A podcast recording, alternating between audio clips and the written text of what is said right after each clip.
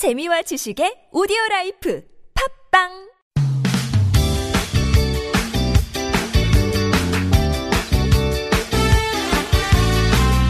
인터넷을 떠다니는 수많은 정보들 속에서 세상 돌아가는 이야기 살펴봅니다. 전민기의 SNS 세상 빅커뮤니케이션의 전민기 팀장과 함께 얘기 나눠봅니다. 안녕하세요. 네, 반갑습니다. 전민기입니다. 안녕하게 잘 지내신 거 맞죠? 예, 이번 주에 사실 시원한 소식 갖고 온다고 했는데 지금 뭐 상황이 그럴 수가 그러니까요. 없네요. 예. 너무 더워서 진짜 다들 힘든 여름을 나고 있어요. 예. 어떻게 오늘은 그럼 어떤 주제로 얘기 나눠볼까요? 시원한 주제. 폭염이 예. 이어지다 보니까 폭염이 지난 한 주 동안 봤더니 거의 50만 건 이상이 지금 인터넷상에서 언급될 음. 정도로 많은 분들이 지금 폭염이라는 단어 검색하고 계시고 네.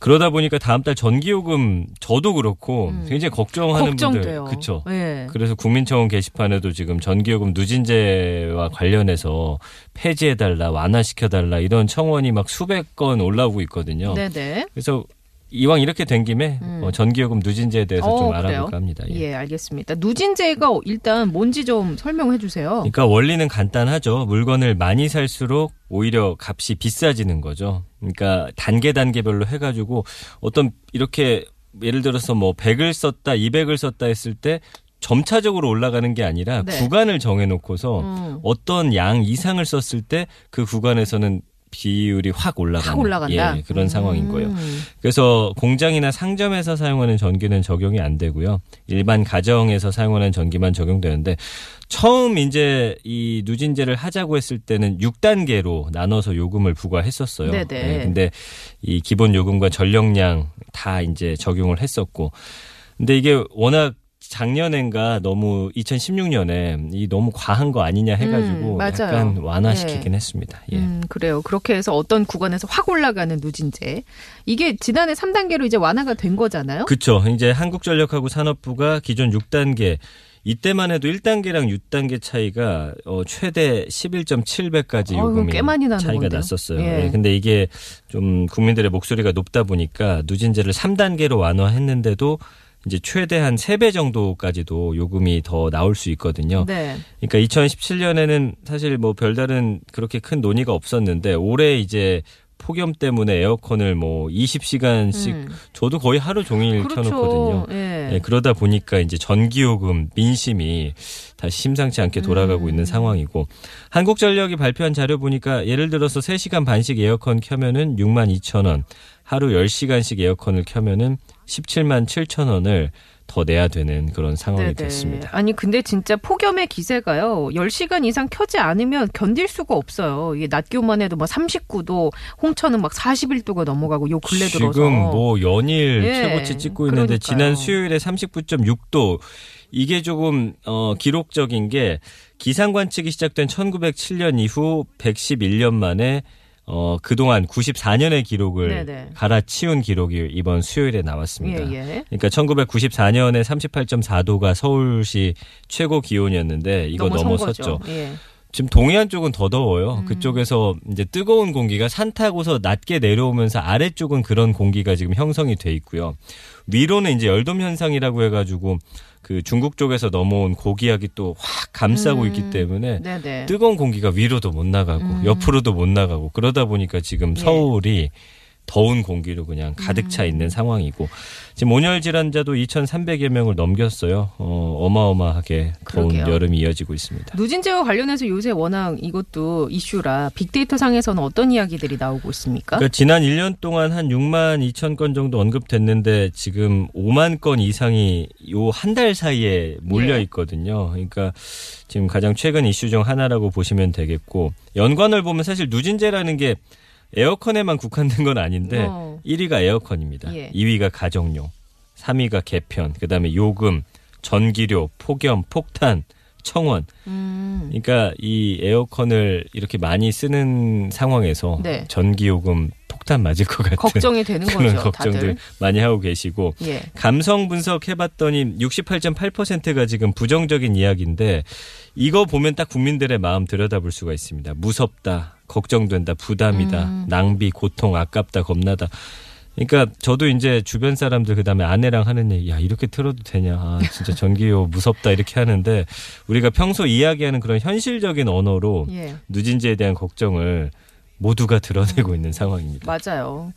그런데 이거에 대한 궁금증 저뿐만 아니라 많은 많은 분들 하실 것 같아요. 왜 주택용 전기요금에 대해서만 누진제가 있는 것이냐? 이게 산업용에는 왜 없고? 예를 들어서 산업용이라든지 이런 방송국이라든지 이 가게 같은 데다 매기면은 진짜 큰일 나는 게 폭탄이- 폭탄이에요. 왜냐면 어. 공장 같은 경우도 이 뜨거운 기구들 때문에 24시간 돌리는 예. 경우가 있거든요. 네네.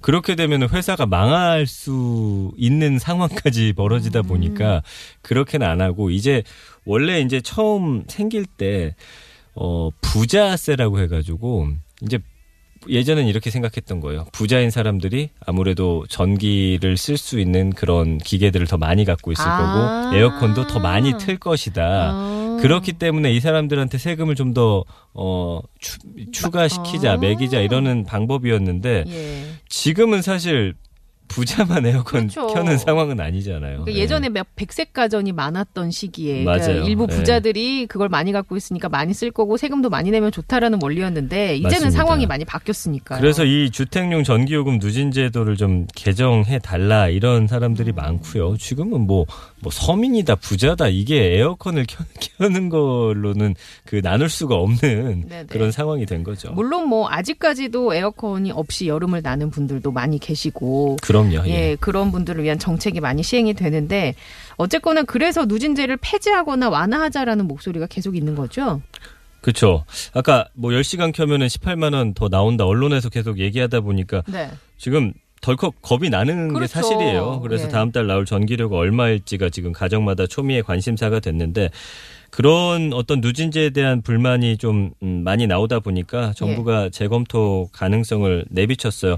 어 그런 건 이제 한시적으로 운영하겠다라는 방안이 지금 가장 음, 큰 음. 목소리를 얻고 있고 네네. 어, 그렇기 때문에 앞으로 사실은 이게 어, 이 더위도 재난으로 인정하겠다라는 상황이었잖아요. 그렇죠. 근데 이거를 쭉 유지할 수는 없어요. 왜냐하면 지금 바꾼 지도 2년밖에 안 됐고 예. 그렇기 때문에 일단은 뭐 계절별로 시간별로 어 그다음에 차등 이렇게 적용하는 것이 가장 정부 음. 네. 입장에서도 합리적인 그런 개선안이라는 게 전문가들의 입장입니다. 일단 누진제를 폐지한다는 것에 대한 문제점도 분명히 존재하는 거잖아요. 이게 폐지하기가 쉽지 예. 않은 게 그렇게 되면은 전기 사용이 확 증가하게 되면 결국에는 무슨 문제까지 벌어지냐면은 지금 발전소를 더 지어야 되는 상황까지도 갈 수도 있는 거고 음. 예, 예. 그 다음에 1kW당 전기 요금을 전체적으로 좀 올려야 되는 상황도 올 수가 있어요. 그래서 네. 전력 소비량이 적은 좀 저소득층들의 부담으로 좀 이어질 수도 있는 상황이에요. 그 말씀드린 대로 지금 2년밖에 되지 않았기 때문에 폭염이 앞으로도 뭐 매년 계속된다라고 음. 한다면 모르겠지만 일단은 지금 기록적인 폭염이 올해 다가온 네. 거죠. 그렇기 네. 때문에 일단 이번 상황에서는 좀 한시적으로 이렇게 상황에 따라서 좀 음, 이렇게 자연스럽게 예. 이거를 넘어간 다음에 앞으로 상황을 좀 지켜보겠다라는 거거든요. 그래서 음. 어 정부가 이 최대 전력 수요 예측지에 대한 수정과 재검토에 들어갈 그런 상황이기 때문에 이거를 음. 지금 당장 네네. 폐지할 수는 네. 없는 음, 그런 입장입니다. 일단 수요랑 공급을 면밀히 좀 지켜보긴 하- 해야 될 것 같아요. 예. 그 전기 수요가 만약에 폐지하면 정말 기하급수적으로 그렇죠. 올라갈 수 있거든요. 예. 그렇게 되면 지금 우리 정부가 유지하고 있는 기조가 탈원전 기조인데 음. 뭐 물론 지금 원전 발전소를 아예 멈추는 건 아니지만 음, 네네. 이 발전소를 더 늘려야 되고 만약에 그렇게 됐을 경우에 석탄 발전소를 또 만들어야 되는데 네. 이게 또 비용이 만만치가 그렇죠. 않거든요. 예. 환경 오염에 대한 우려도 있기 때문에 음. 뭐 사실은 여러 가지 목소리들을 종합해가지고 네네. 이 누진제에 대한 개선안을 내놓아야 하는 상황인데 이거를 막 우리가 너무 빨리빨리 해달라 요구하면은 또 그냥 미봉책에 그칠 수가 그렇죠. 있거든요. 예, 좀 자- 꼼꼼하게 살펴서 예, 해야 이 되겠죠. 장기적으로 좀 보면서 만들어야 될 것 같습니다. 알겠습니다. 무엇보다 이 더위가 빨리 물러가야 이런 고민과 청원도 좀 줄어들지 않을까. 아, 더워도 너무 더운 게 너무 더워요. 옷을 입고 있는데도 어깨가 타들어가는 느낌이 아, 나더라고요. 정말 너무 예. 더워요. 예, 우리가 다음 주에 만날 때는 좀 더 시원한 그런 금요일이었으면 좋겠네요. 제발 부탁드립니다. 예, 자 고맙습니다. 감사합니다. 네, 빅데이터로 들여다보는 세상 전민기 팀장과 함께 얘기 나눠봤습니다.